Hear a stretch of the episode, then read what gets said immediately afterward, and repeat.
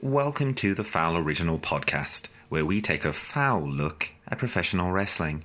This is episode number four of the Hot Take Roundtable, WWE Worlds Collide 2019 edition, recorded on the 3rd of February 2019, featuring Keithan from Best Damn Wrestling Podcast, Levi from the Ruthless Aggression Podcast, and DJ Storms. Big thanks for their input, make sure you check them all out. The show begins after some important messages from friends of the Foul Original Show. Are you looking for wrestling content and exclusive interviews from the likes of Impact Pro Wrestlers, New Japan, Ring of Honor, and British Wrestling? Are you in the market for a five minute recap of all the day's events?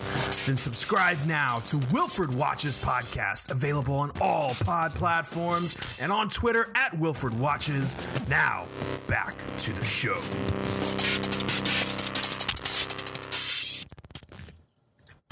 It's your friendly Australian pal here, Josh Robinson from the Wrestling Reverb podcast. You can join me and my co host Kevin Carroll every week on Wrestling Reverb, where we talk all things pro wrestling. You can listen to Wrestling Reverb anywhere you listen to podcasts, including iTunes, Spotify, and Anchor. And of course, Wrestling Reverb is a part of the Pulse Podcast Network.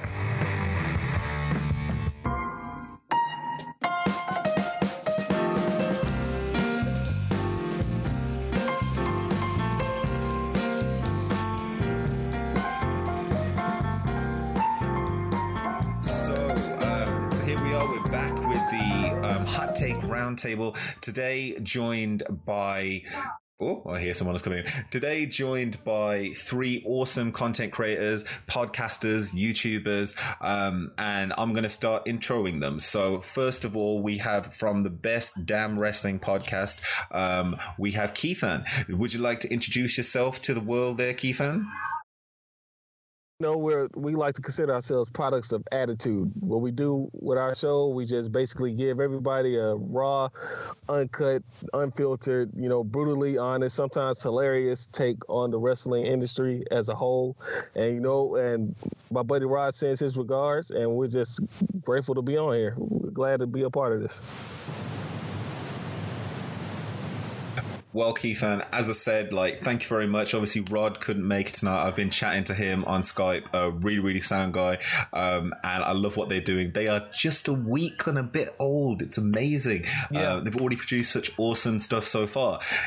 Um, it's great. We're now let's get up to. So we well, second we were going to come in with the Ruthless Aggression podcast, but they're not ready just yet. So we're going to take you to the infamous, the misunderstood, the one and only Mr. DJ Storms. Intro yourself, my friend.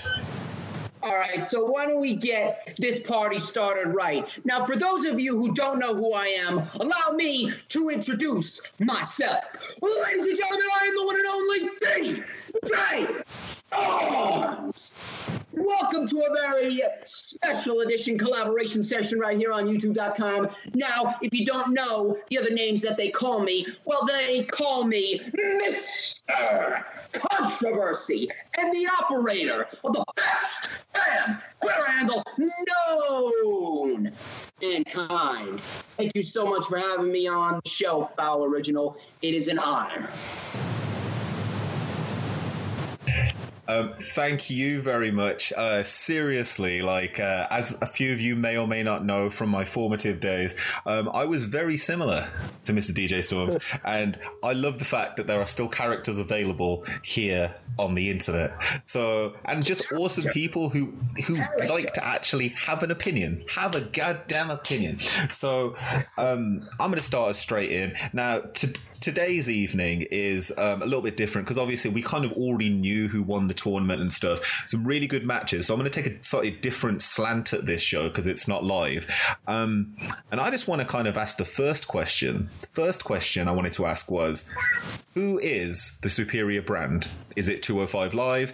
Is it NXT UK? Or is it NXT? Now, this question I asked in the chat, and this is for for for you personally, not necessarily based on what you are tonight. So I want to start off with Keithan. I want to hear what you guys have to say there from the um, Best Damn Wrestling podcast. Um, what's your favorite um, promotion of those three? Out of three, hands down NXT. You know, there's no contest to me there. NXT is the one that start. I've been watching NXT ever since it was like a competition show, and the the way it's grown has been amazing, just amazing. Triple H and his team have been doing an amazing job with it. Uh, I have faith in them taking over the business in the future when Vince McMahon decides to step away. I'm loving everything they're doing. Whoever started up this tournament idea, kudos to them, because usually tournaments don't work that well. But yeah, NXT has been amazing. All their takeovers have been better than the pay per views that come afterwards, and it's just uh, my mind is blown all the time, every time. I, I, I, totally have to agree, man. Like NXT has been such an eye opener every single week. NXT UK, yeah, it's getting there, but it's such an eye opener every single week. Yeah. Now, DJ Storms. Uh, what what what's your opinion on this? Who, which of these three, of any of them, are your favorite, and why? Well, you see, that is a very interesting question, man, because of the fact that all of them have great qualities about them. Well, first of all, they're all run by Triple H, so you know that all of them are going to be great in their own right. Um, now, True. NXT UK, fairly new, but in the amount of time that it's been around, it has quickly become perhaps the most underrated brand in all of WWE. Obviously, NXT UK Takeover Blackpool, that was a hugely successful takeover. It was probably so far on the WWE pay per view calendar out of the three pay per views that have taken place so far uh, Takeover, uh, Takeover Blackpool, Takeover Phoenix, and the Rumble. NXT UK Takeover Blackpool was perhaps the best pay per view of the year so far. And NXT UK just has a great new feel. All these, I would agree. Yeah, all these great talents from all across the UK, uh, New Zealand. Uh, you even got Fabian Aichner and Marcel Barthel from Italy and Germany coming in, who have gelled very nice as a tag team. Um, 205 Live. Now I've I've been watching 205 Live since 2017, and I have loved everything about 205 Live. The only thing I don't like is the fact that they don't move it before SmackDown Live, because if you move it before SmackDown Live, then a lot more people would be appreciating the cruiserweights. Because you take a look at 205 Live, and you got some of the best workers in all of WWE: Cedric Alexander, Buddy Murphy, Kalisto, Lio Rush, Gran Metalik. The list goes on and on. NXT. I mean, what can I say about NXT? NXT has been without a doubt, the number one brand in sports entertainment, no matter where you look. It doesn't matter where you look. NXT, every single time, as um, as um, they said from I forgot his name. What's uh yeah, exactly. Keith Keithan. Keithan. Uh, yeah, I am bad with names. As he said, NXT, every single time there is a WWE main roster pay-per-view, the NXT takeover before it is better than that pay-per-view in every sense of the word. So for me personally, I have to go with NXT based on how well that they have been doing. Now, I would say that if 205 Live is spotlighted better, and NXT UK take uh, NXT UK as it continues to progress and as it continues to grow, I think those two could very well get on the same level as NXT. But for right now, NXT is number one out of those three brands. Well, see, I think, as I said, I think we're all on the same page here. NXT has been such an amazing, like, difference maker in all of the WWE. And I can see from Joe, Jolene there, JoJo has said something which is totally true. Yeah. Um, thank you for joining the show. NXT should be a separate entity. Um, it should be treated separately. I love the fact that we have a brand which is going off on its own, doing stuff that the work rate, like you spoke about work rate there. Um, um, DJ Storms, work rate on yeah. 205 Live is spectacular. It's some you, you're watching New Japan quality matches on a WWE B show. Like that's what you're watching, and it feels stupid to put that kind of quality of quality of wrestling on a place where you can't see it. And you're right. If this was on before SmackDown Live, people would pay attention, but it's it's it's it's buried. It's it's it's almost like looking at where ECW was buried in the middle of a schedule, in the middle of nowhere. The kind of quality of stuff you're seeing there is great, but there aren't enough people watching it. Um, but looking back at this tournament, um, I mean, we saw some amazing dream matches within this tournament. Uh, Tyler, like the final to begin with, Tyler Bate versus Velveteen Dream. God damn! I mean, yeah. th- that's the kind of wrestling that, I, that we all wanted to see. Um, I, we obviously we know, and I might as well kind of elephant in the room. We know that Velveteen Dream won this beforehand, and yes. we know what he goes on to do. So Oh yeah, well this is what I mean. Someone broke it in the chat. Like we had you in the chat as well, and I tried to keep it as much as humanly possible to be able to watch it with an open mind. I found out who won accidentally, and then I thought, okay, now I don't know um, DJ Storms, but obviously there's some spoilers which take us to um, NXT um, yeah. for what happens with that. Yeah. So I saw the spoilers. We're going to say those spoilers because. I, yeah, yes, exactly. And this is what I wanted to talk about. So, on that, we so the NXT tapings have happened, and at the NXT tapings, Velveteen Dream challenged for the United States Championship against Johnny Gargano. Now, according to reports and from what we've seen within the footage, um, Velveteen Dream wins the championship, and yeah. then Johnny Gargano takes the championship off him, runs up the entranceway, and holds it with Tommy uh, Tommaso Ciampa, um, kind of looking at the looking at Goldie, looking a bit at Goldie longingly. Now, the question I have for both of you is: Does this mean that Velveteen Dream is the winner, or are we going to see some shenanigans on the taping, or was this two separate endings filmed so that no one in the audience knew what had happened? Um, I'm going to go to you first, DJ Storm. Uh, DJ Storms, do you think that this who who won? Who won? Did anybody win? I really don't know, to be quite honest with you, because the first time that I saw this, I was under the impression that Velveteen Dream won the North American Championship.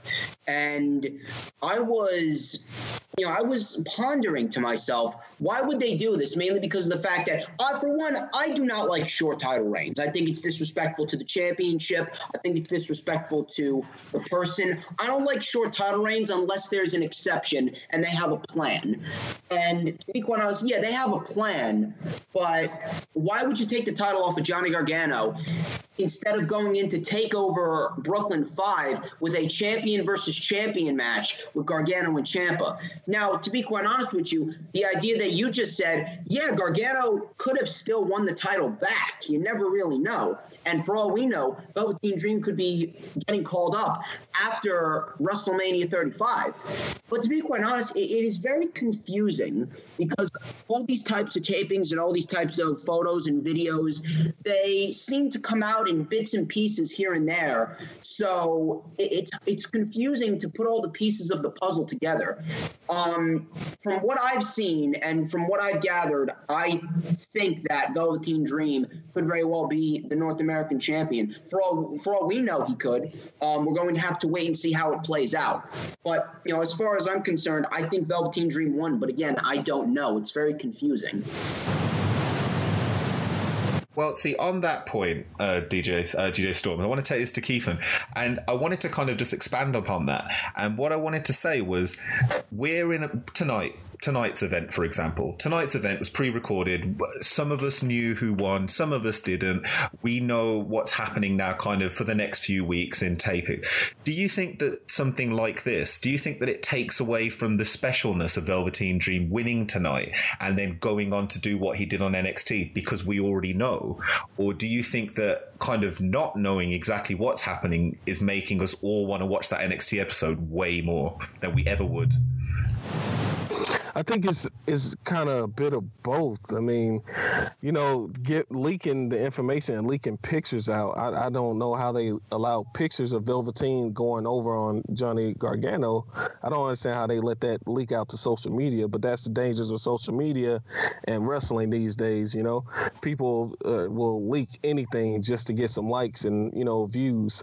Uh, as far as Velveteen Dreams' um, future with it, I, I, you know, it's hard for me to say. It's really hard for me to say because it could be somewhat of a sabotage move, but then again, it could be all part of a build up to a much larger scale match involving Ciampa, Gargano, and you know all the six that were brawling at the end of Takeover last weekend.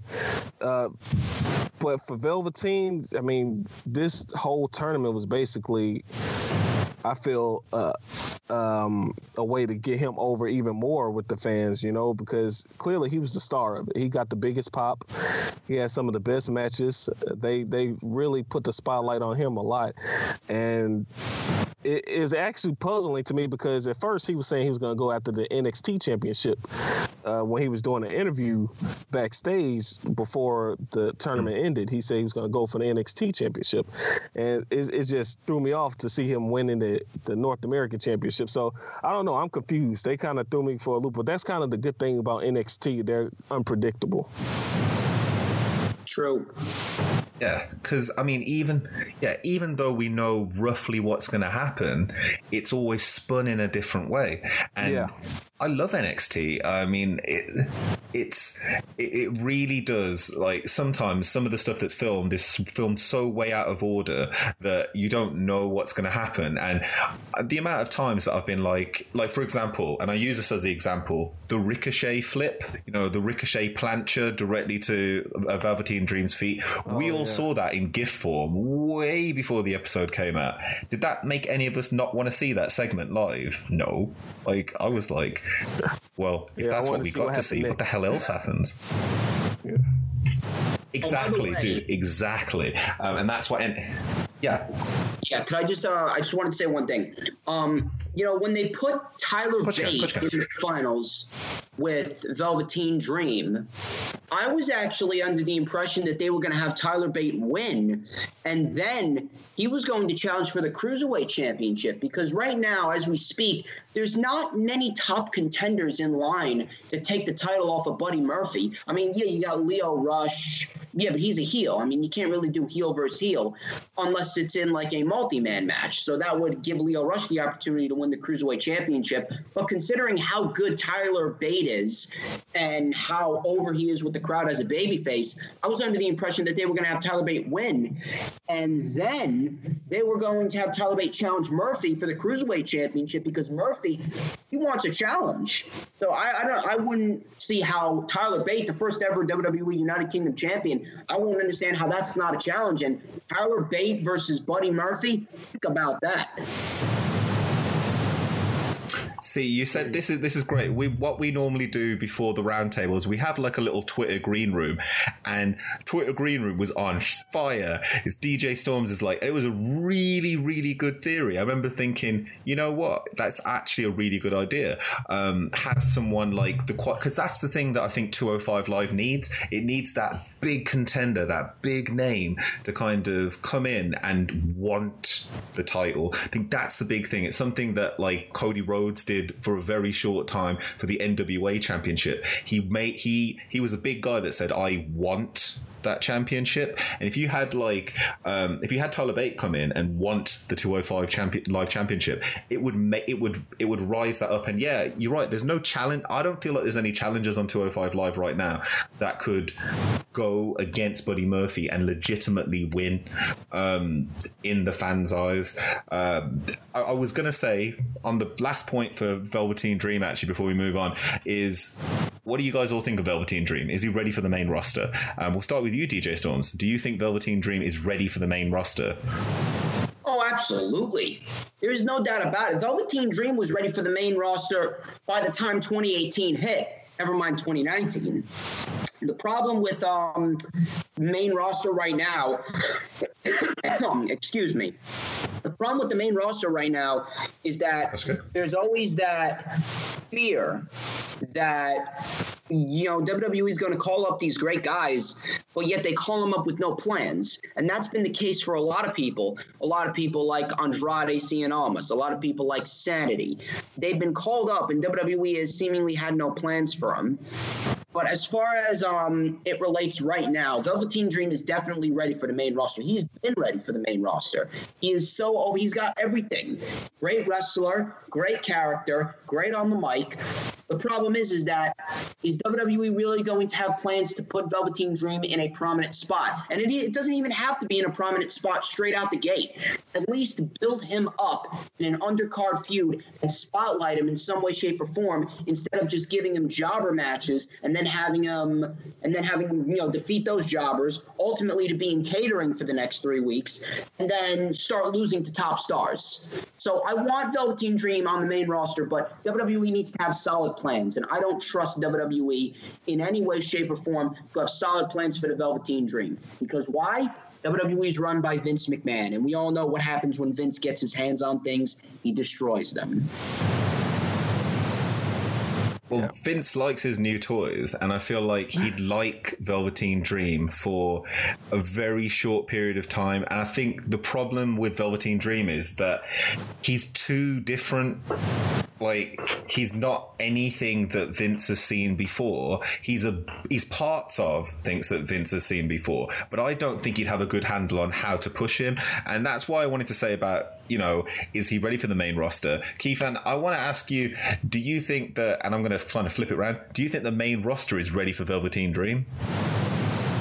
I think they they're dying for someone like Velveteen Dream. I think they need someone like Velveteen Dream, you know, because I mean I'm a huge fan of Velveteen Dream. I've been a fan of his ever since he stepped into tough enough competition at 19 years old and it was running people out of the ring.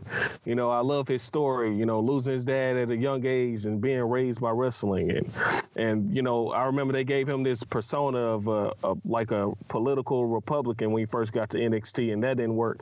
And he found his niche with Velveteen Dream. I mean, the guy puts on five star matches just effortlessly. He can, as, as we saw in the tournament, he can work with people who have vast different styles. And on the main roster, a lot of people have different styles. You know, and I and I I'm right along with DJ on this one. Vince McMahon gets his hands on somebody and he can bury them quickly. We saw that with Apollo Crews. He was down to NXT for like one takeover, and then they called him up to the main roster, and now look at him. He's just out of sight, out of mind. And they've done this with plenty of people because they don't know what to do with them. And that's my biggest fear for Velveteen going to the main roster. You know, all this work he did building this great character could go to waste just by someone not getting the vision. So yeah, I definitely think they could use him. I think they're dying for him. They're, they he could thrive there. Amen. Amen. I, th- I, think the, I think, yeah, I, th- I, think the point you made there, Keithan, about um, Velvet, about Apollo Crews. Apollo Crews is one of those guys, yeah, in my mind, who had all the skills, all the skill set. You look at him and you think that's a star. That's a star yeah. right there. He's ready to go. He's going to go to the main roster and he's going to kill it. He gets to the main roster, and what happens? Vince decides, well, he's no longer Apollo Crews. He's Apollo, and he's no longer really having a character anymore. He just kind of walks out there and smiles and does a few moves every now and then. He went from being a title contender to being just a joke, and it didn't take a long time. It was pretty fast. He pretty much hit the main roster, and that was it. It's like, who's this guy? Who cares? Um, that shit pisses me off. And yeah, like no, you're right because because these are sort of like I don't like the fact that you have wrestlers that come up to the main roster, wrestlers who have all the tools, wrestlers who should really be ready to go, and they just get they're not even buried. They're buried in mediocrity. Like they go into weird feuds, like weird feuds that make no sense for either wrestler, and then you just realize they've been on the main roster for a year and they've done nothing. There was when we were watching Takeover, I remember seeing you know the 2018 NXT awards, and they were showing footage of Andrade Cien Almas when in his five star match that he'd had in Takeover in the same year that he'd been on SmackDown, jobbing out to people. I remember thinking, how weird is that? In the same 12 months, he's had a five star rated uh, rated Meltzer match, and he's had like a curtain jerker match happen on SmackDown. Like, how can that happen? Um, it's it's really weird. Um, but I, I, wanted to move on to um, something else, which this is a little bit of a tangent away. As I said, I'm taking a different take to this tonight, but um, I'm pretty big on Twitter, Twitter like all the time. Yeah, just constantly doing stupid stuff on Twitter, just just all the time tweeting out. Now, there's um, a hashtag that started last night. Um, this hashtag has been there before, and it was the hashtag uh, "Find Women That Watch Wrestling," and um, there was also a few other hashtags. But um, I wanted to kind of get your guys' opinion on. It, apparently, it all started because some people were calling female wrestling fans ugly, or they were saying something about them, and because of that, like the hashtag began. And um, I wanted to kind of ask you guys what, like, there were some male ones as well. There was hashtag find men who watch wrestling, and then there was Ross Tweddle's hashtag, and I'm going to say it's my own show, fat fucks who watch wrestling. And I, uh, what do you guys, what do you guys think of this? Like, do do you think that it needs to happen? What's your opinion? I'm going to start with you. Uh, I'm going to start with you, DJ Storms. What's what, what's your deal? What do you think about this? Is it needed? Why do we need to do this? Um, I don't think it's needed, but I really have no problem with it. I mean, I've actually met some of my followers, my newest followers, from that hashtag. And to be quite honest with you, you know, it's really not doing any harm. I don't see I don't see it as detrimental. So yeah, if if um if female wrestling fans want to go off and they want to hashtag find women that watch WWE and post a few pictures of themselves and go ahead and do it. I mean, it's not it's not really a detriment to me. It's not really a detriment to anyone in the community. They're just, you know, starting their own hashtag and they're having fun while doing it. Yeah, that's what the wrestling community is all about now, isn't it? Exactly. Exactly. Amen. Amen indeed. Uh, Ke- uh, Keithan, um, I want to ask you so, uh, would you put yourself up as a fine man who watches wrestling? I, I know that you are. Uh, that that it's, there's someone in your life who may not like you doing that, but do you think that she'd think you're a fine man that watches wrestling? Yeah, I, I believe so. I believe so. I mean, she got it. She will sit down and watch wrestling with me a little bit, just based off of Total Divas. You know, that kind of help women get their attention to wrestling a little more, and things like that. But yeah, I mean, some of the women kind of scare me. but you know, it's a female empowerment, empowerment thing. You know, if if they want to do it, go ahead. You know.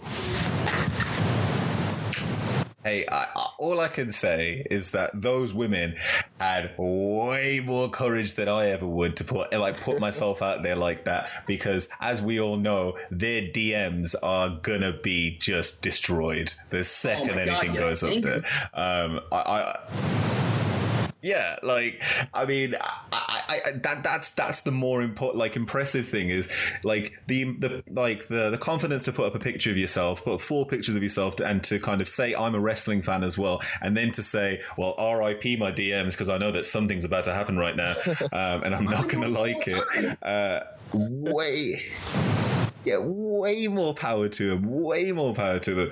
Um, and I, I think that it's, I think that it's cool. I think that it's cool, and it's good that um, that people have the confidence in this. There's a lot of within the community. There's a lot of anxiety, and there's a lot of people who have really bad self confidence issues.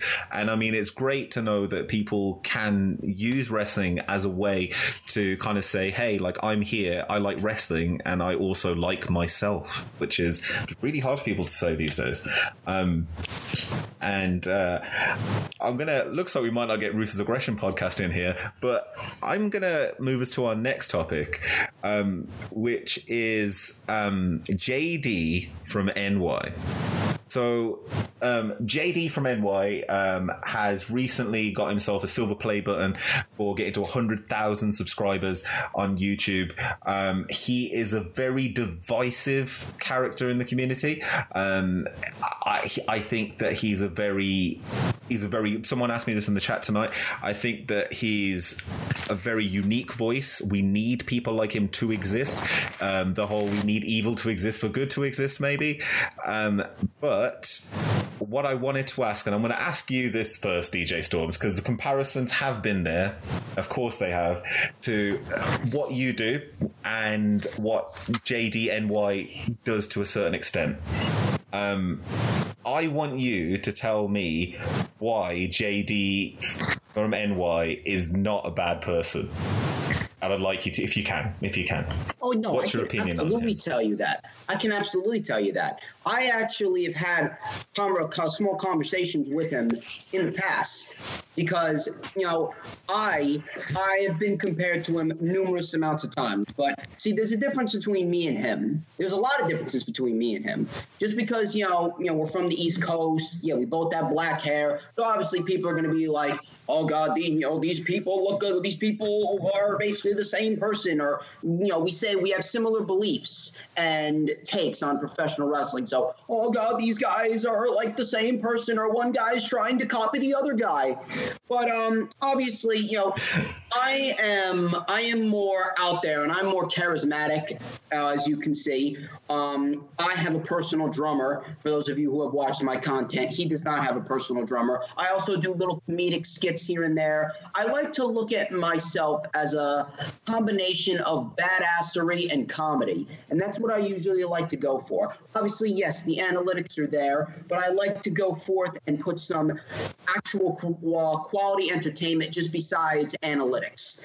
Um, that's why I go forth with um, with uh, you know uh, my drummer JV Thunder and these little comedic skits. That's why I go off and interview some wrestlers. I've interviewed Sebastian Cage and Prince Akhenaten, um, a former WCW superstar Crowbar before. All great guys, very very talented, workhorses.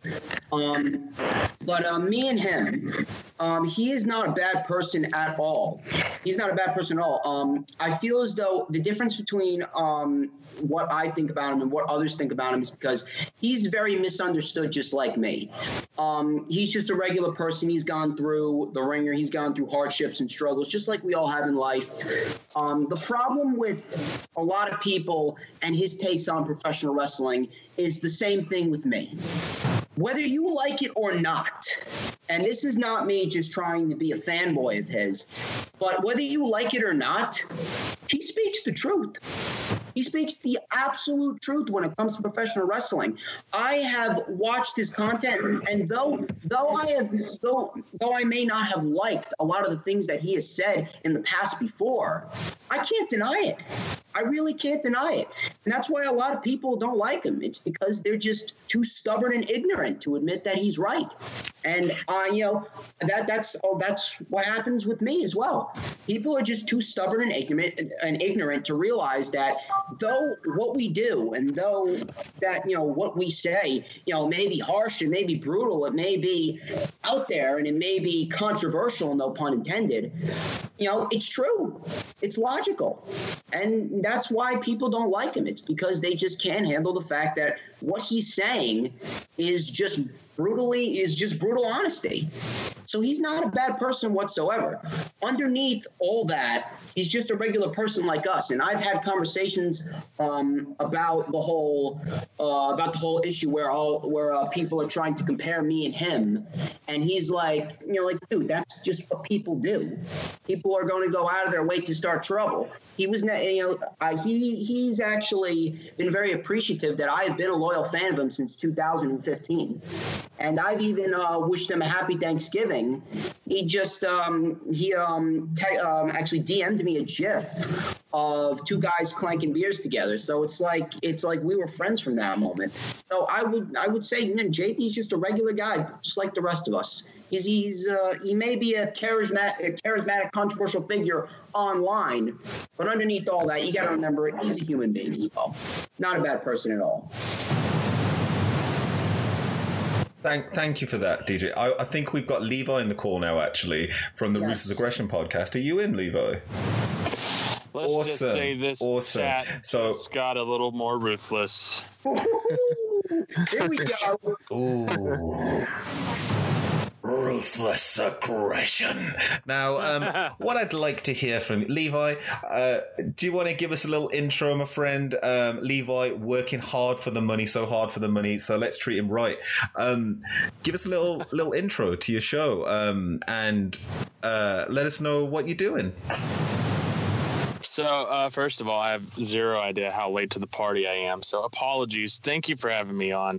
Uh, I'm Levi, of the Ruthless Aggression podcast, uh, not joined by my co-host Kyle, but uh, we are two dudes who uh, who met about four years ago, and we just shared this very common bond of wrestling. And uh, one day I posed a question to him: How would you like to start a podcast about the Ruthless Aggression era?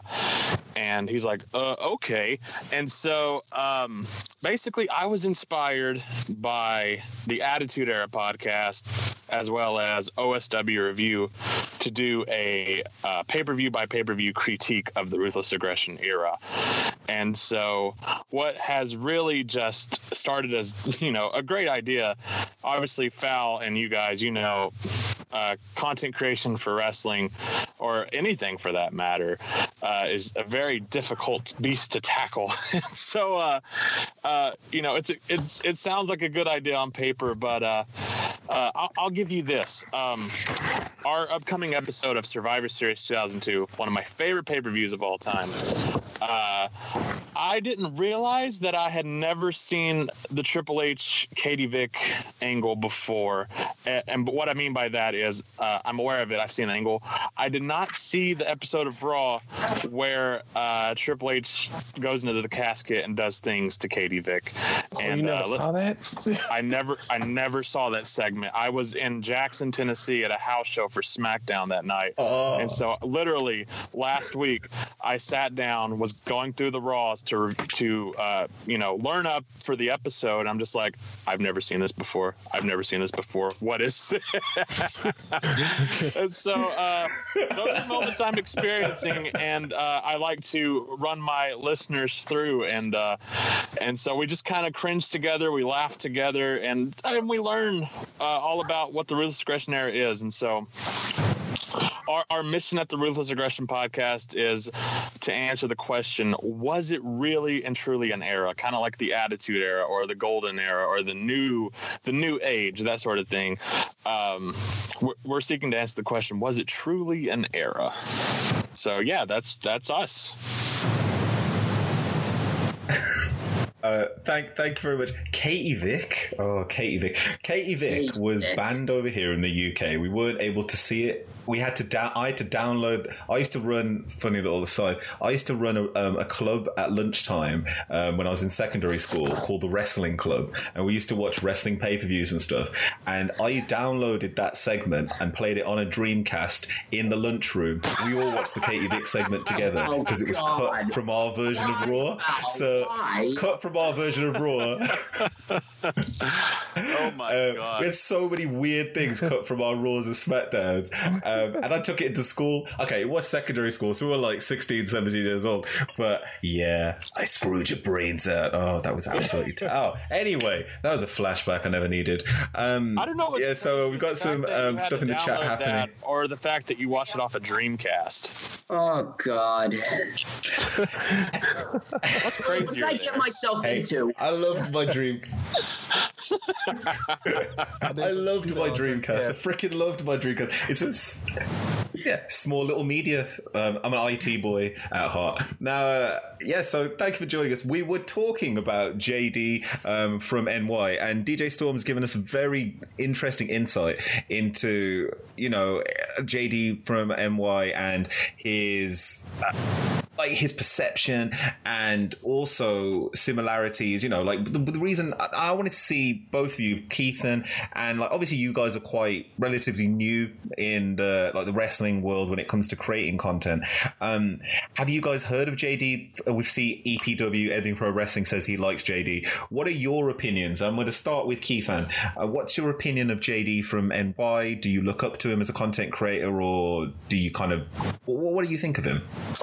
Well, I actually uh, uh, listened to JD a few times uh, for his reviews on uh, pay per views, and uh, he's actually entertaining to me. He's actually entertaining. Half the time, it seems like he's just doing that just because he know he pisses people off, you know. So I think it's kind of a, a, bit trolling sometimes, yeah. but at the same time, I, me and my co-host, we kind of do the same thing when it comes to certain topics. Like if Brock Lesnar comes up on our show, you may see a little JD New York from New York come in, you know, on us. But uh, you know, I don't have a problem with him. He's entertaining to me. It's entertaining. You know, he he brings that grit, that East Coast grit.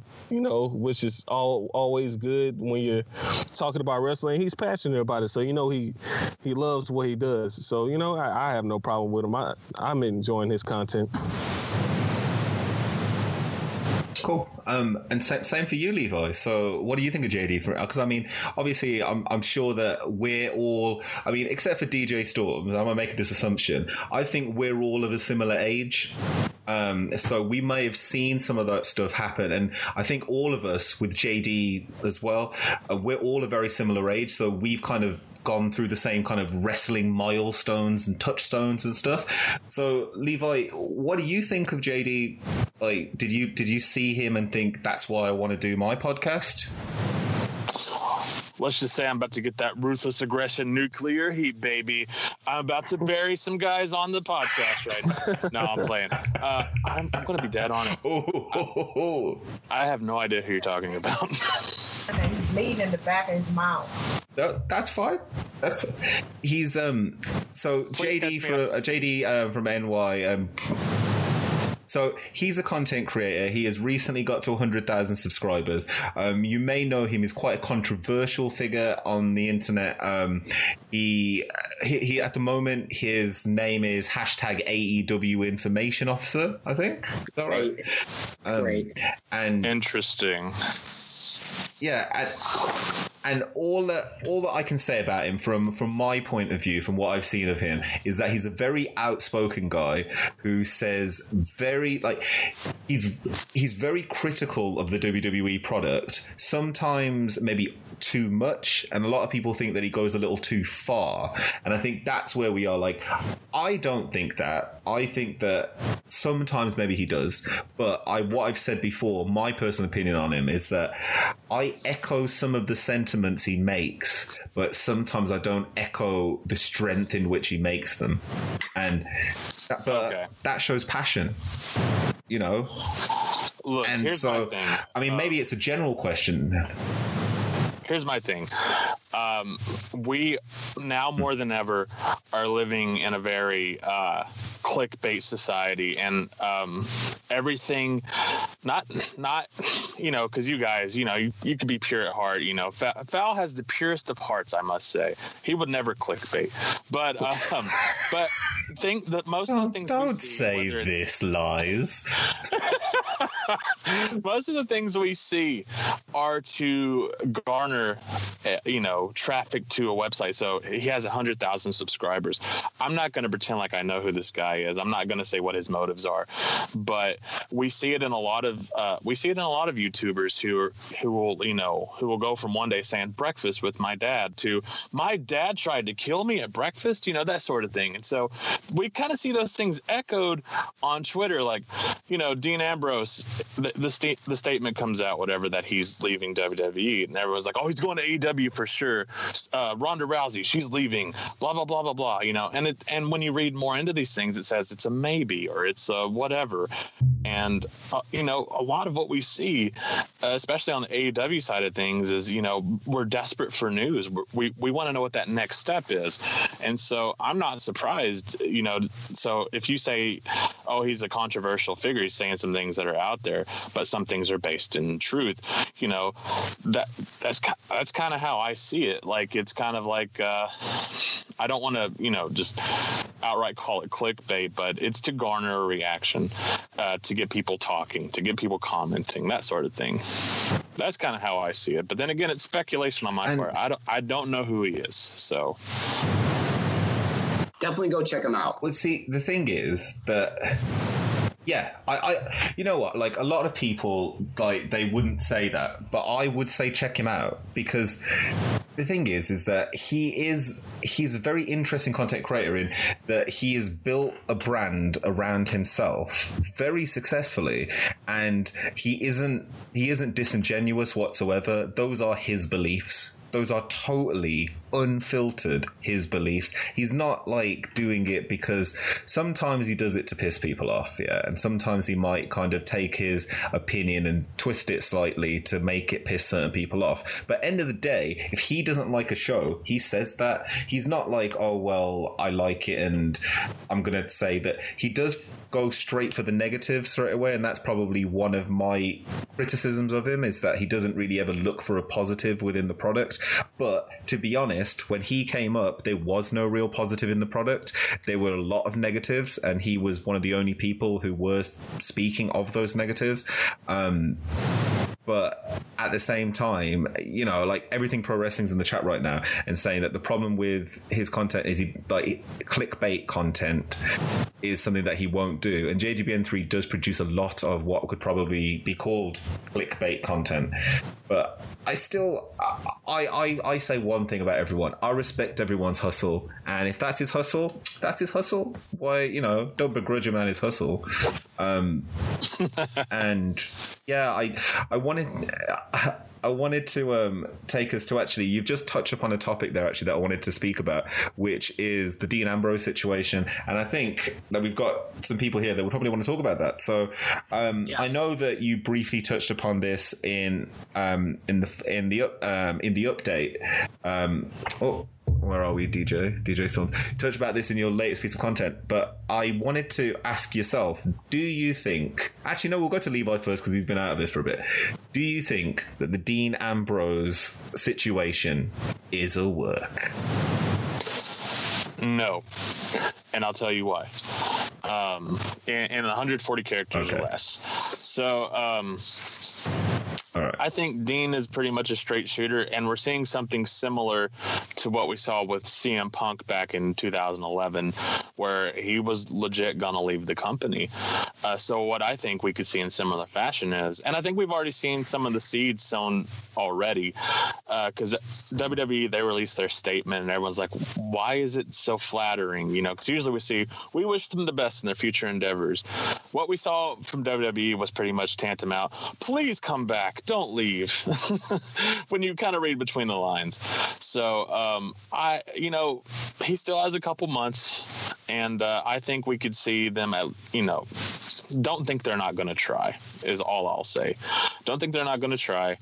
Uh, and if they don't come to, you know, to a deal, then I think we just, you know, I don't think we've seen the last of Dean Ambrose or Jon Moxley, one way or another. So, um, yeah, it's kind of my piece on it. Okay, uh, Keithan, let's take you to. So, what do you guys think on the Best Damn Wrestling podcast? Uh, what, what do you think about this? Do you think that Dean Ambrose is going to stay? Do you think he's leaving? Do you think that this is all a work? Is he going to AEW? So many questions. Answer one of them. Right. I don't think he's going to AEW, really truly. I, I think if anything, he, he's just gonna he's more the type that goes with the flow. He might stay on the indie scene. Hell, he might even go to doing movies. He did a movie for WWE, and his acting skills are, are great. Um, as far as WWE, I think he is done because he hasn't really got anything substantial. I mean, he won the title what like maybe two or three years ago and hadn't hasn't touched it since. And even with that title reign, he never fully recovered from the Stone Cold podcast. I feel like Stone Cold Oh, kind of yeah. yeah, was detrimental to him in that Yeah. time, and he never really recovered from that. That that was a huge blow. I mean, you could kind of consider consider it as like burying him in a sense because uh, you know it just did damage to his title reign. He lost it shortly after that and never got it back, and. You know, I, I just think it's time for him to move on. He's Actually, touching, touching upon that, Keithan, I just want to. I just want to. Do you think that that came from Vince, or do you think that that came from Stone Cold? Because that particular comment in the podcast, do you where do you think that came from? Because it did set off a chain of events. Do you think that came from Vince, or that came from Stone Cold? Well, I know um, it could. I, I believe it did come from Vince, uh, part of it, because Stone Cold he he he'll go at someone, but not at at that extent. Pressured him on certain things. I think uh, I think Vince kind of did, you know, pressure Stone Cold to kind of go at Dean a little more? Because I never seen Stone Cold go at anyone like that. Like he's usually really supportive of the young guys, but Dean he just really went for the jugular. So I don't know if he was te- testing him to see if he could you know promo back on him, but it, it just it, it was terrible. It was very cringe. Yeah, I mean, I, I, I, that that was one of that whole that whole situation for Dean, especially. I felt like that that it did feel like almost a prod, a kind of like, yeah, let's test him, let's see what he can do. But Dean didn't seem to really react to it that well. He seemed to look at it as an insult and look at it as Right. a kind of why are you testing me? Um, Yeah. the, uh, DJ Storms, do you do you think that Dean Ambrose is leaving? I mean, we've got some chatter in here, everything pro wrestling saying Yeah, to be quite honest with you here, I think yes, he is leaving. And based on everything that has been happening and the reason that PW Torch gave, and I reported on the Lightning Flash update just yesterday, that Dean Ambrose's frustrations. Yeah, uh, yeah, I have to put the plug in there. Dean Ambrose's frustrations lie within his creative character direction. And that's where a lot of people's frustrations lie in. And, you know, a lot of people want to say, oh, God, these wrestlers are making money. How, how could they be so frustrated with the creative direction? It's because their self respect and their passion for the business is more important than money. Money is not everything. And that's what a lot of idiots have to realize in the fucking wrestling community. Money is not everything. That is why Dean Ambrose is frustrated because he reportedly turned down a five-year deal making 1 million per year. And he just doesn't want to do that because he's not happy with what he has been given right now. And for all we know ambrose could have been feeling this way since two months ago. And that's why wwe gave him the intercontinental championship only for him to lose it back because it because he wasn't resigning to begin with. Excuse me now we sit here on No, that- February. What? What'd you say? Sorry, sorry. Go on, go on. Sorry, go on, go on. Keep going. Sorry. Yeah. So now we sit here on February 2nd, 2019. His contract is going to expire in two months. And based on everything that has happened, you know, there's really nothing that points to Dean Ambrose and this whole situation being a work. With everything that has come out and the way that Dean Ambrose has been portrayed, it's almost like WWE, you know, they, they almost they're they're almost don't care anymore.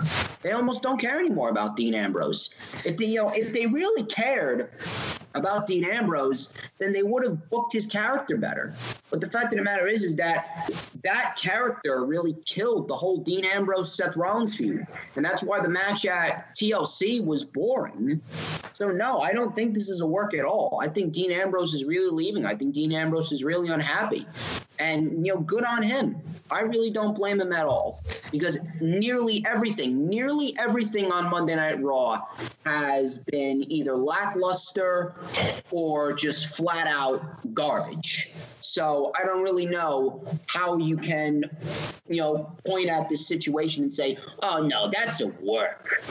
when you take a look at everything that's happened, you really need to lean towards the fact that maybe Dean Ambrose could very well be unhappy. For all we know, maybe it could be a work, but as we but as we talk about it right now, it's leaning more more towards the fact that Dean Ambrose could very well be unhappy with his position. And I think that Dean Ambrose could very well go to AEW, mainly because of the fact that aside from the almighty dollar, because obviously AEW's got a lot of uh, dollar power. They got that guy that owns the Jacksonville Jaguars uh, backing them up. Aside from the money power, they also got creative control power. And that's the one thing that a lot of superstars are leaving WWE for AEW. It's because the creative direction of WWE as a whole has ruined so many stars. Stars like The Revival, stars like Mike Kanellis, stars like Sasha Banks, stars like Ambrose, even Balor. Even though there's no, even though there's been no reports about Balor leaving, they've ruined Balor too. And for all we know, yeah, for all we know, he could end up leaving WWE for AEW. We don't know. It is a huge uncertainty. But as far as Dean Ambrose is concerned, yeah, I think he, he is really leaving because he's just sick of the of the bullshit that WWE's been giving him. See, I was gonna, I was gonna ask everyone actually what you all thought about the Shinsuke Nakamura. You, you like DJ Storm spoke about earlier on about short title reigns. What the hell just happened there? Why did this happen? uh, yeah, I was touched so that in angry. the Storm stream earlier today with JoJo. Yeah, I um and Jojo is in the chat here. She said made a few messages, uh, a few messages in the chat. I was I didn't understand why you would give Rusev the title. Like it was weird because it was almost like I mean, as you were talking about potentially Dean Ambrose having these frustrations two months ago. If Rusev had these frustrations two months ago, maybe they went have the United States Championship. Then Shinsuke Nakamura had the same kind of like concern, so they were like, "We'll give you the United States Championship." It, it doesn't make any sense. Can anyone? I'm going to come to you, Levi. Why? Why are these quick?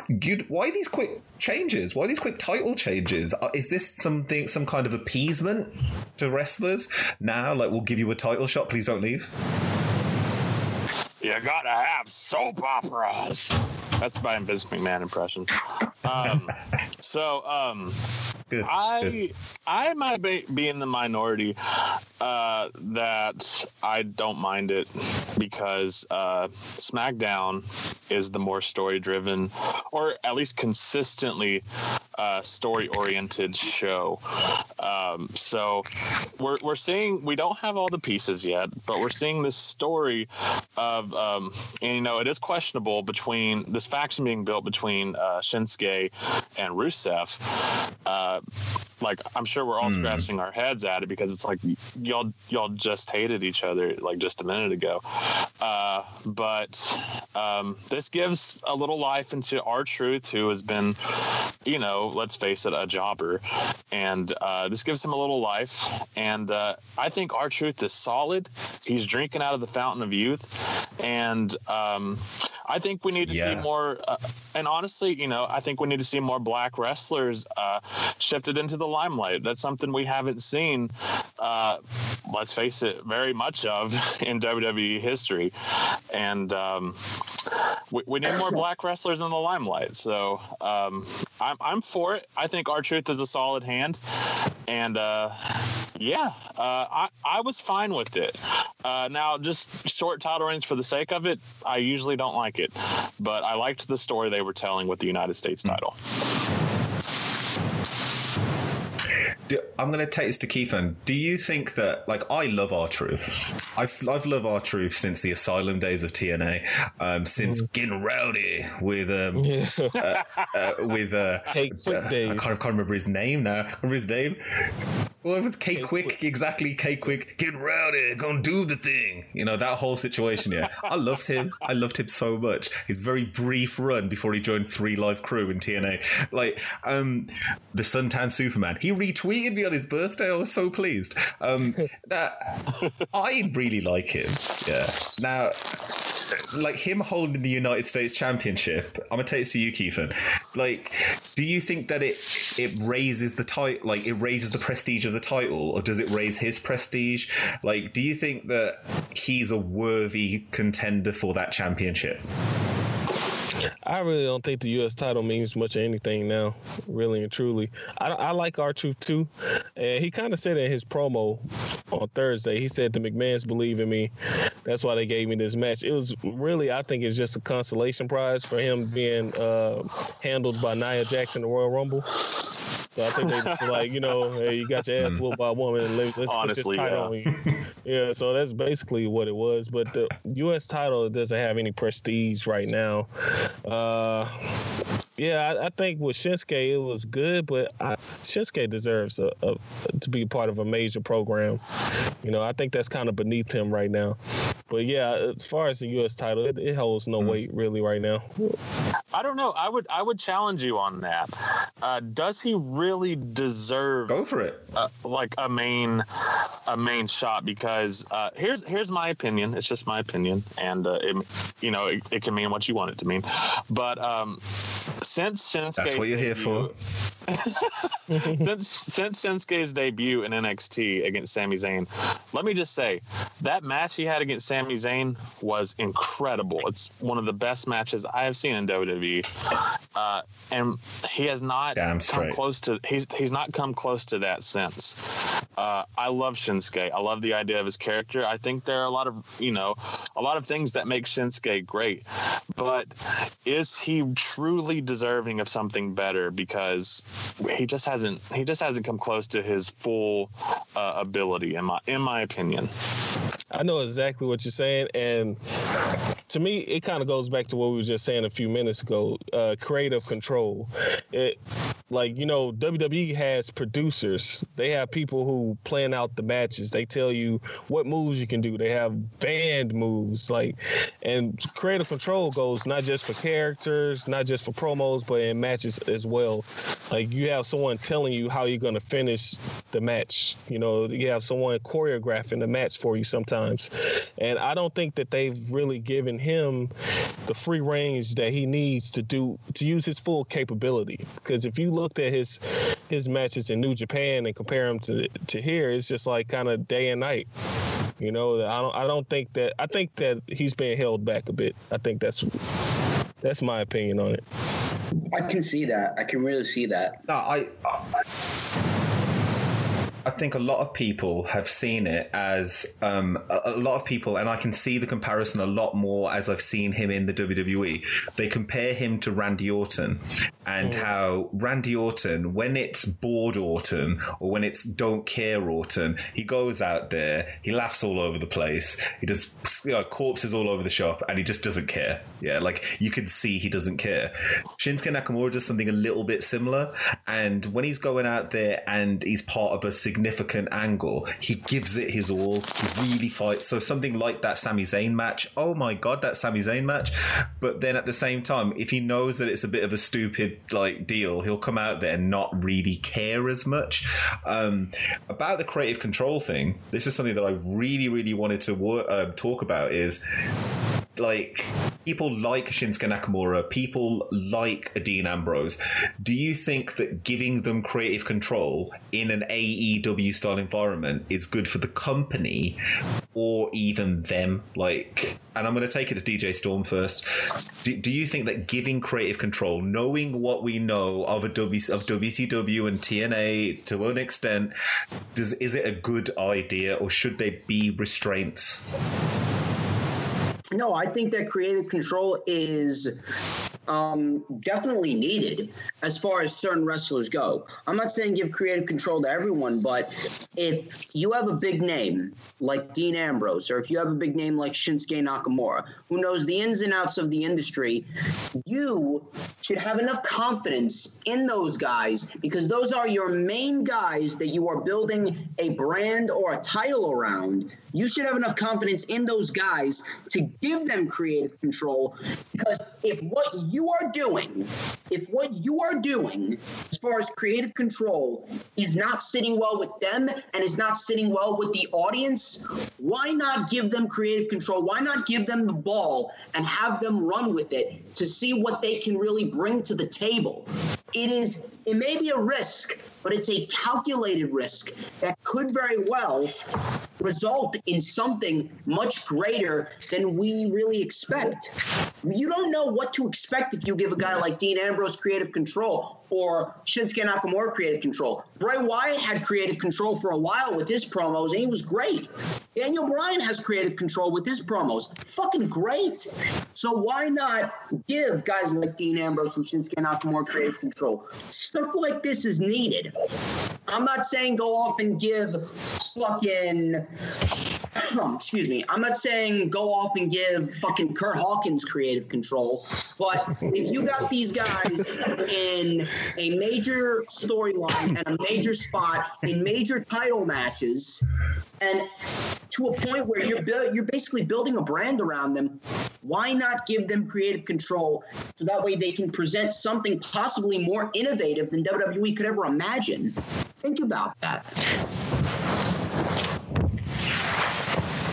Yeah. Anyone else got anything to add to that? that um, that's exactly what I wanted to ask all of you.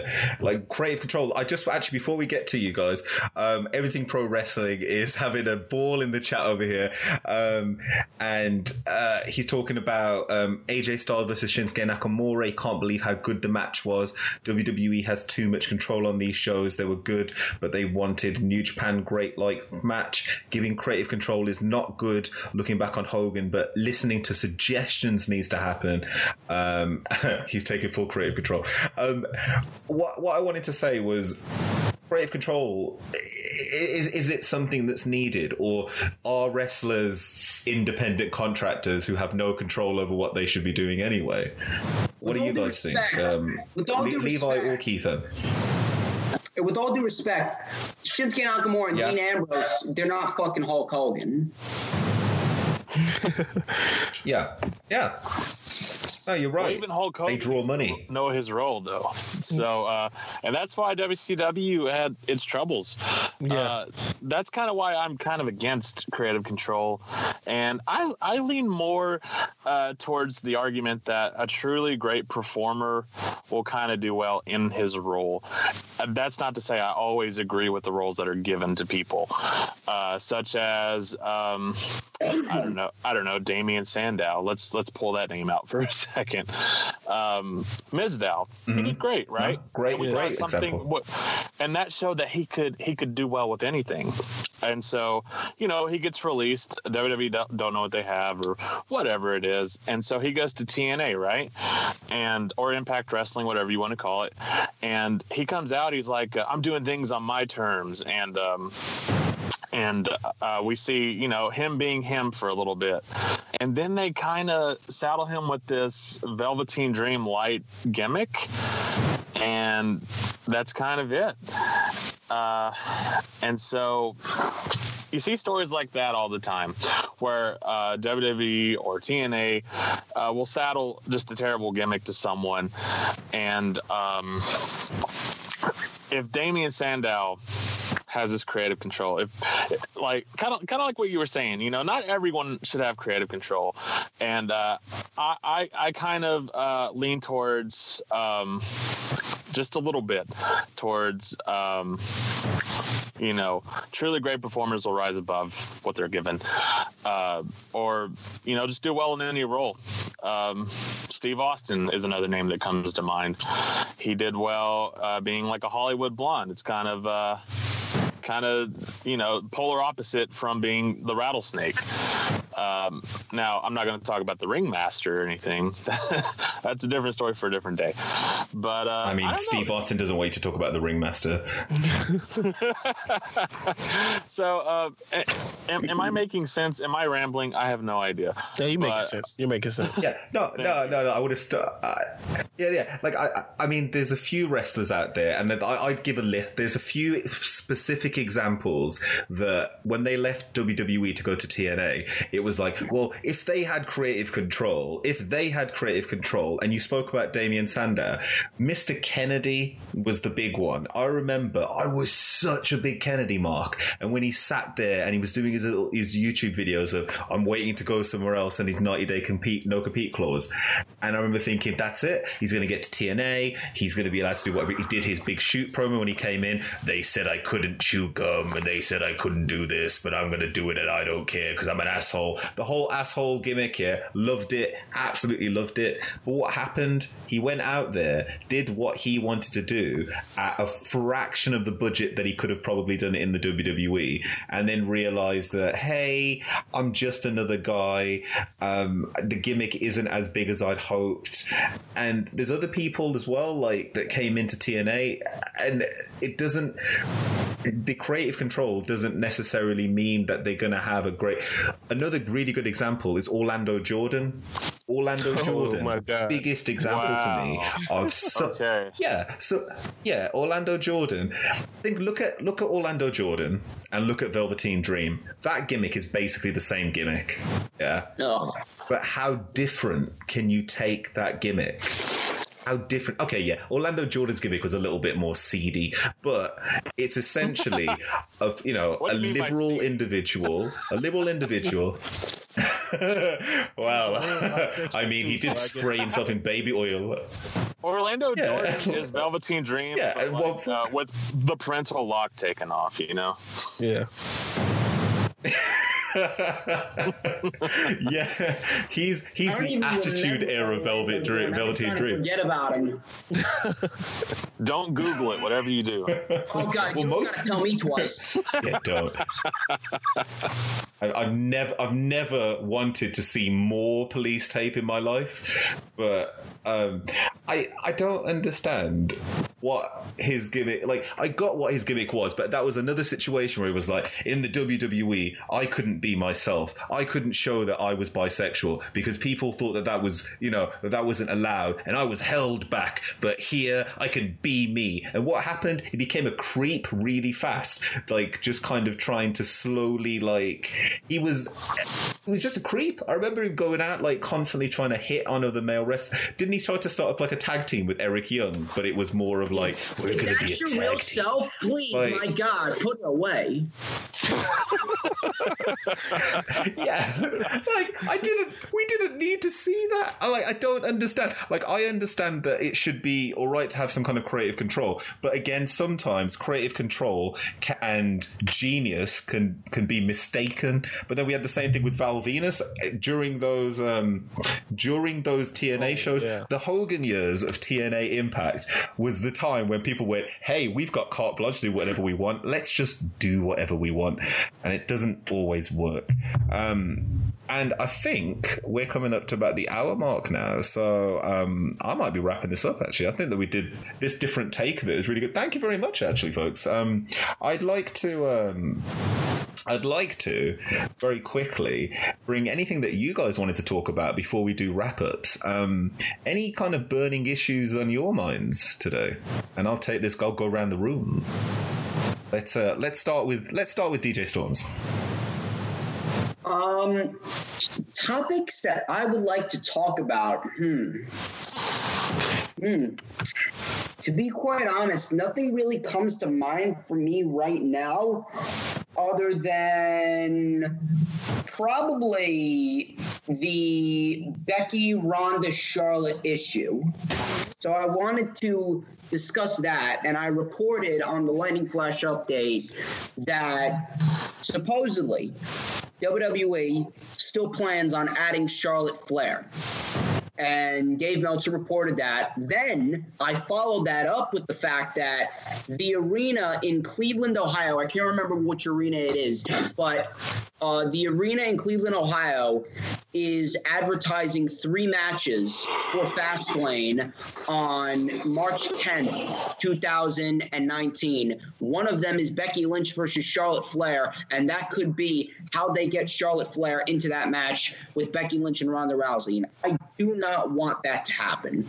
Though the triple threat match does sound like an interesting Okay. idea because because of the fact that you know we could get a great match regardless. We're gonna get a great match regardless because I'm not gonna doubt Charlotte Flair, but at this rate, Charlotte Flair has basically become the female Roman Reigns at this rate. She lost the Royal Rumble. You're really gonna insert her back into the title picture when you already have a major title program with Becky Lynch and Ronda Rousey, and literally uh, Becky Lynch's stock is that of a Stone Cold Steve Austin right now. Did you see how many people just stood up and popped when she when she came out? I swear it was like some out of the Attitude Era. Ronda Rousey, she's the biggest star that they got. Becky Lynch has single-handedly been responsible for nearly every major women on the main roster turning it up a notch. Becky Lynch has single handedly rejuvenated the women's revolution on the main roster. So, why are you going to have Charlotte Flair be inserted into that when there's really no reason for it? So, I wanted to know if you guys think that Charlotte Flair should be inserted. Okay, that that's that's a really good topic. To, um, let's let's take it let's take it to Levi first. Then, um, Levi, yeah, as DJ Storm said, is Charlotte Flair? Um, is, is Charlotte Flair? I, I, I want to take it to wrap it up to is Charlotte Flair due to be involved in that? Should she be involved and inserted into that as a triple threat when Becky and Ronda realistically are the biggest draws in that company right now? Well, I think it's arguable uh, or debatable uh, to say that Becky and what do you say, Becky and Charlotte are the biggest draws. I, I think that's uh, debatable by itself. Oh no, I said Becky. Sorry, I think Becky and Ronda they're the biggest draws. Uh, Ronda for sure. Uh, I went to to Raw in Dallas uh, this past September, and there were people who got up and left as soon as Ronda segments were over. Like that's that is definitely the definition of draw right there. That people come just for you. Uh, now, that being said, um, do I think Charlotte should be in in the match? Um, I'll tell you what. Uh, I can see people's reservations. I can see uh, people being behind Becky so much that they want this to be a, one on one. I can say this with certainty uh, Charlotte is not needed for the match, but if Charlotte is in the match, it's still going to be great. And uh, Charlotte is deserving because she I, I think she's earned earned her spot on the roster. I think Becky has more than earned her spot on the roster.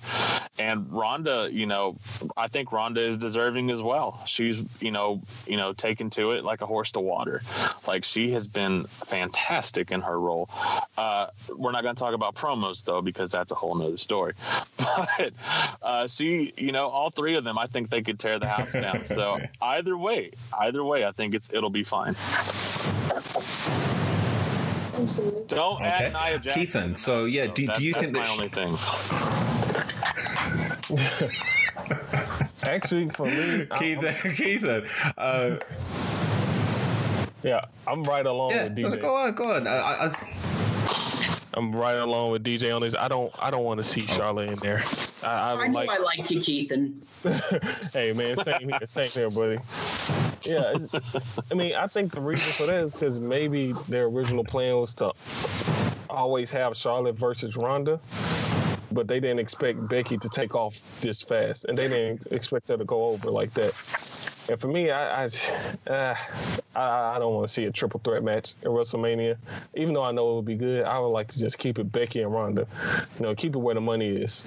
So that, that's basically my whole stand on that. This seems okay. to be more and so more. I'm going to add one more bit to this because matches, though, like they don't know what to do with like this third guy. You know, we saw it with, as far back as Benoit, then with Daniel Bryan, and it's consistently like John Cena, Big Show, Edge. That match, this is like a consistent thing now. It feels like just like triple threat match in the main event. They and they vied for CM Punk to be in that one match. Like this, this is so consistent. Like how can we, like how can WWE, WWE like take this down? Down a notch. Like, like what what is the what is the issue here? I don't even know at this rate. If you want to put Charlotte at WrestleMania, you can still put her at WrestleMania. You can have her win the women's battle royal, just like they did last year. I mean, come on. It's really not that big of a deal. You don't have to leave Charlotte off of WrestleMania's card. Just ha- take a step down a notch. He's a seven time women's champion. She has held the Divas title nearly 200 days, was the first Raw Women's Champion, held the SmackDown Women's title for 150 days, ended Asuka's undefeated streak. When are we going to get someone new in that position? That's what Which I'm saying. We still hate. Yeah, or just they can have her do a submission match against yeah. Asuka at WrestleMania or something. I don't know.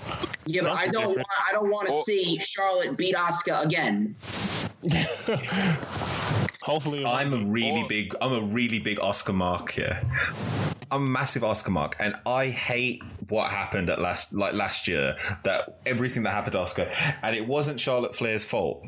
But I can say one thing: a triple threat at WrestleMania, for it, it does it does seem to be like, what do we do with this third person? And Charlotte Flair has unfortunately kind of fallen into irrelevancy because of what was happening with Ronda and Becky Lynch.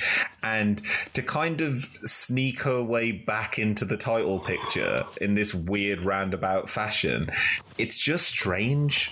It's just very strange. And I don't think that it's the it's the right way to bring her into it. And yeah, like you're right you guys are right. I didn't even think about that. She has she's almost going to beat Ric Flair's any of Ric Flair's like uh, records before she even like what, in a few years' time. If she wins a few more titles, she'll be well, she's a seven-time title holder now. Seven-time title holder. She's won Battle Royal. Yeah, that's that's a bit ridiculous already. She's a great. She's a great talent. She's a great worker. But there are two. yeah, You're right. There's two titles now. So why does she have to be involved in the Raw Championship? I, she doesn't need to. Ronda versus Rousey is such a money match it, on its own. If you go to the, I'll show you this now. Actually, if you go to the WWE website, because I saw this earlier on and it shocked the hell out of me. I went to the WWE website, and the whole of the branding for that site is Becky Lynch. So people in the chat now, I'm gonna, sh- well, people watching the stream, I'm just gonna cut it over, and you can see that I went there to get some images for Worlds Collide, and it's just Becky Lynch everywhere. So on the WWE website right now, you have on the page, main page, five of the man's savage Twitter burns so far, and then you go down the page, and there's a pop up that opens up that says sign up for the man, and then there's another thing down here. She's everywhere. She's literally all over the page. They know that she's money, so I don't really understand why they'd have Charlotte Flair even get involved in that. Um, and we've got in the chat everything pro wrestling a rematch with Asuka. That would work. I would love to see her have a rematch against Asuka. Asuka defeat her this time, and then you know that, that that would be fine. Like the women's championship, but that that's a great point. I want to take it round to Levi. Is there anything that you'd like to discuss before we wrap up for tonight? Uh, fantasy booking. Uh, can we have a Nia leaves town match where Charlotte fights Nia Jax and Nia has to leave no matter what? Please, please, Please, please. my God, Let's Levi. pray to the wrestling gods right now. Pray, Let's pray- pray let's to the pray. good Lord that that's happened. Nia Jax needs to get the fuck out of there. go. Faster. go. I swear. I swear, man. Nia Jax is bringing that division down. All right, actually. I want to ask that. I want to ask that. I was going to ask this actually. Is it no, no? Let me let me go to Keithan first. Actually, let's let let's let's let, let's try this. So, is there anything you want to bring to the table that you'd like to discuss tonight that we haven't? Actually, I was going to talk about the Charlotte and Becky thing, but you know, DJ beat me to the punch.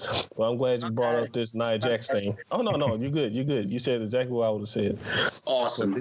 Yeah, this Nia Jax thing, the irresistible botch. Yeah, she. yeah, I was so I was so scared. no. She said 300.5 ounce Samoan woman in that promo. My God, dude. That was crazy. My ass off. That's like only 18 pounds. All the more reason for her to leave town. But yeah, I don't have anything. Irresistible, else. irresistible dumbass. Absolutely, man. I was so scared when she was the last, uh, a part of the last three in that Rumble match. I was like, oh, who's gonna get injured? Oh my God. Is she gonna get Yeah, ran yeah. another shoulder injury? Yeah, or give Zelina Vega another concussion. Oh my gosh. But hey, Does The Rock That, that was that was Nia so. Jax isn't as worse as Brie Bella. right, you're right. Watch mode. No, the uh, the Rock does have more cousins. They, Like, they, yeah. They're like never ending. Can we do a cousin trade? Like, just get There are, there are so many. Oh, good lord.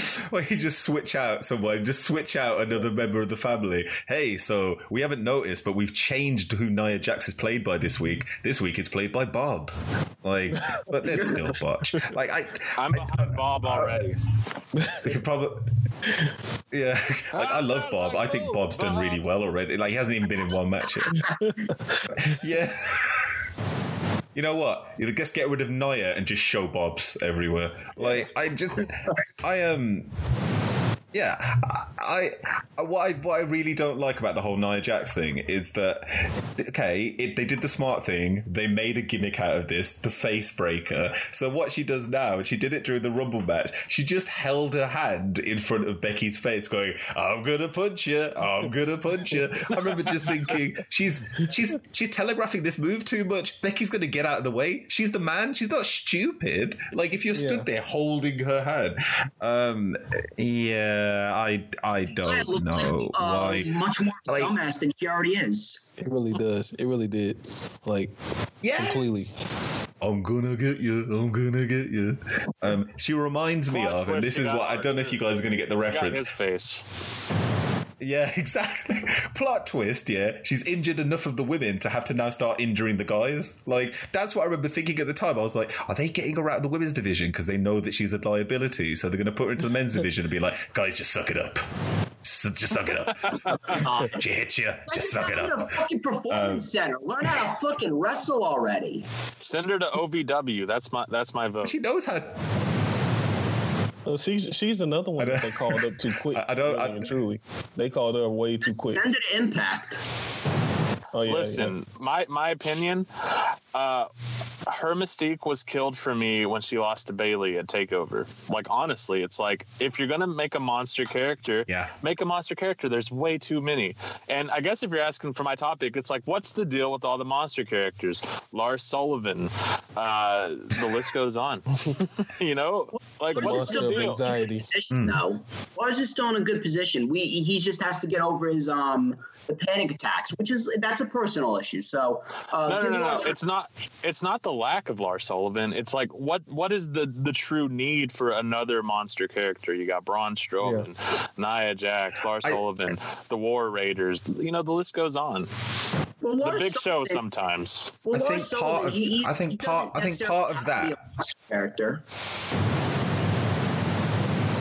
Wait, I, I think the part of this whole monster character thing is that it's Vince looking to build some kind of. Obviously, we all know that Vince likes to have, you know, his hero, his true hero, his one guy that he puts everything behind. What he does, and if you've noticed this historically, is he will build up a cadre of bad guys, a legion of doom, so that he has enough bad guys to, when he has his one good guy, he can go take out every single one of those heels. So he builds all these big monster characters. The problem is, is that you have like anomalies, like the Braun Strowman character, where he's a face and people look at him not necessarily as a monster, but as a good guy. When you take away any of his heel then he's a kind of a face, and then he kind of gets lost in the shuffle. But he does seem to like. Obviously, we all know Vince likes big guys, but he seems to really like big guys at the moment. Like he's building for some massive face to come in and take everyone down. Exactly. Ah, you've you've come from the gym. You're still sweating. Have yourself a United States Championship. Like I just uh, like. I I I but anyway, anyway, I, I'm gonna, I'm gonna leave it on that, um, and I'm gonna say thank you very much to all of you guys. Have been great. All of you um, that have joined the show today. I'm gonna give you all a 30 second promo to plug anything you got coming up, um, anything that you'd like to know. Your links are all gonna be in the description, um, and we're gonna start with. I'm gonna start with. So I'm gonna leave this guy last because I know that he's got something to say. But we're gonna start with Levi from the Ruthless Aggression podcast. You got 30 seconds. Shill away, buddy. You can follow us on Twitter at Ruthless Pod, YouTube, the Ruthless Aggression Podcast, but all find all of our episodes in full length at anchor.fm and anywhere podcasts are available. And if you've ever wondered what happened in the Ruthless Aggression era, was it even an era? Well, come to our show and find out what we have to say about it and relive all of the moments from Katie Vick to Eugene and beyond. What was the Ruthless Aggression era? Sorry, I had to I had to mute out my editorial laugh there. Thank you very much. You said Katie. Sorry, you just said Katie again. Uh, No, I laid a lot. No. Uh, also, I love it. Um, next Gene up, Snitsky, there's. Muhammad Hassan. don't keep saying funny things. Don't keep saying funny things. I need to keep this show rolling. Heidenreich. Anything so you can go to two hours. Oh my gosh, Heidenreich. Oh my god. Heidenreich. Nathan- Nathan Heidenreich. Shout out A poem Universe. from Heidenreich. Poetry by oh god.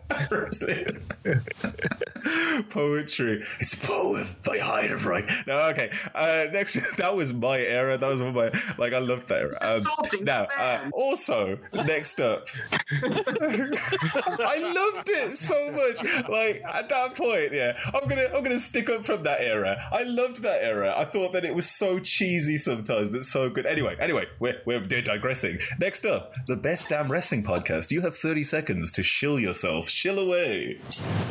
Yes, yes, yes. You can find us on all our major platforms: Instagram, YouTube, Twitter. We tweet, we live tweet pretty much every event, you, you know. And we, like I was saying earlier, we give blunt, brutally honest, sometimes hilarious takes on things, unapologetic, you know. And we love this business, and we're just products of attitude who like to talk our shit sometimes. So yeah. Heck yeah. Got my follow already. That, thank you very much, Keithan. and Keithan, um, Keithan joined us today. Um, Rod is about as well. Um, great. They've literally just started, um, and I would love you guys to check them out. Uh, they've already won me over. Um, he's actually now, uh, also, obviously, last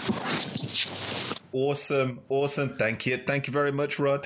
Um, thank you for getting this to working together between me and Keithan today. This is the first time we properly spoke. Me, and Keithan, me and Rod had a long chat, but me and Keithan really, literally today is the first time, and I was like, I hope that he sounds all right, and it's great. Thanks very much, mate. Yeah. Now, uh, Oh, next up, next up is um, last but not least the one and only Mr. DJ Storms. You have thirty seconds. Chill away, buddy.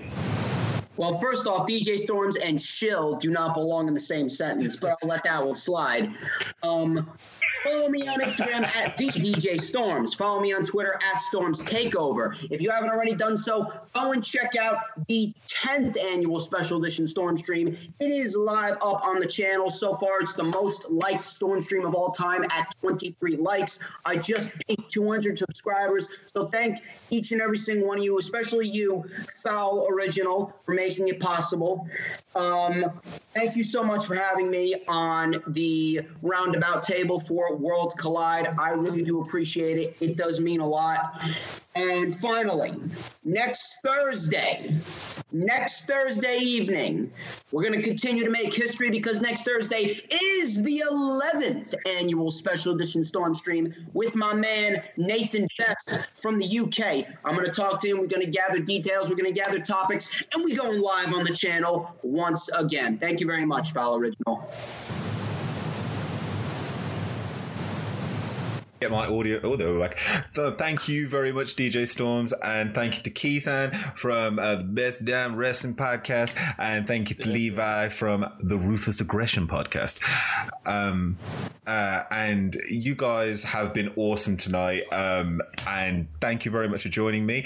Uh, I will, um, I will keep you guys on the call. We'll have a very quick mini, mini, like thirty seconds, minute after this, um, because I need to go to sleep because it is four twenty a.m. here in the UK.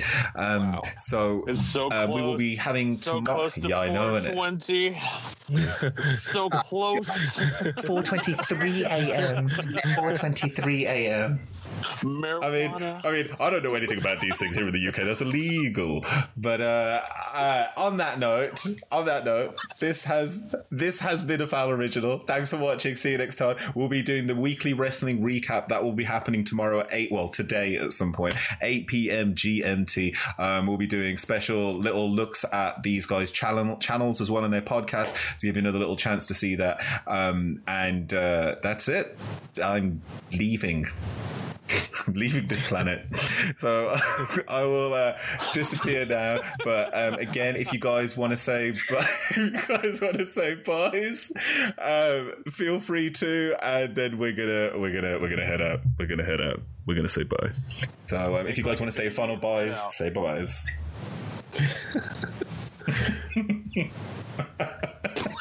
I, I, think I think we're gonna end it on that. I think that's the best way to do it, Lima. I think you did it. I think you did it.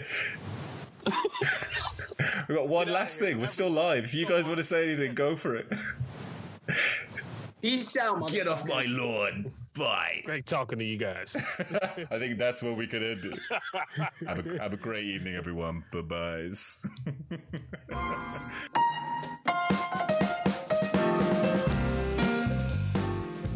Thanks for listening to the show, and if you'd like to hear more, then feel free to follow me here on the podcast ways.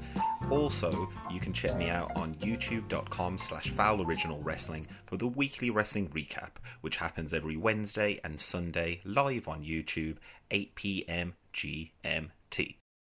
This has been a Foul Original podcast. Thanks for listening. See you next time.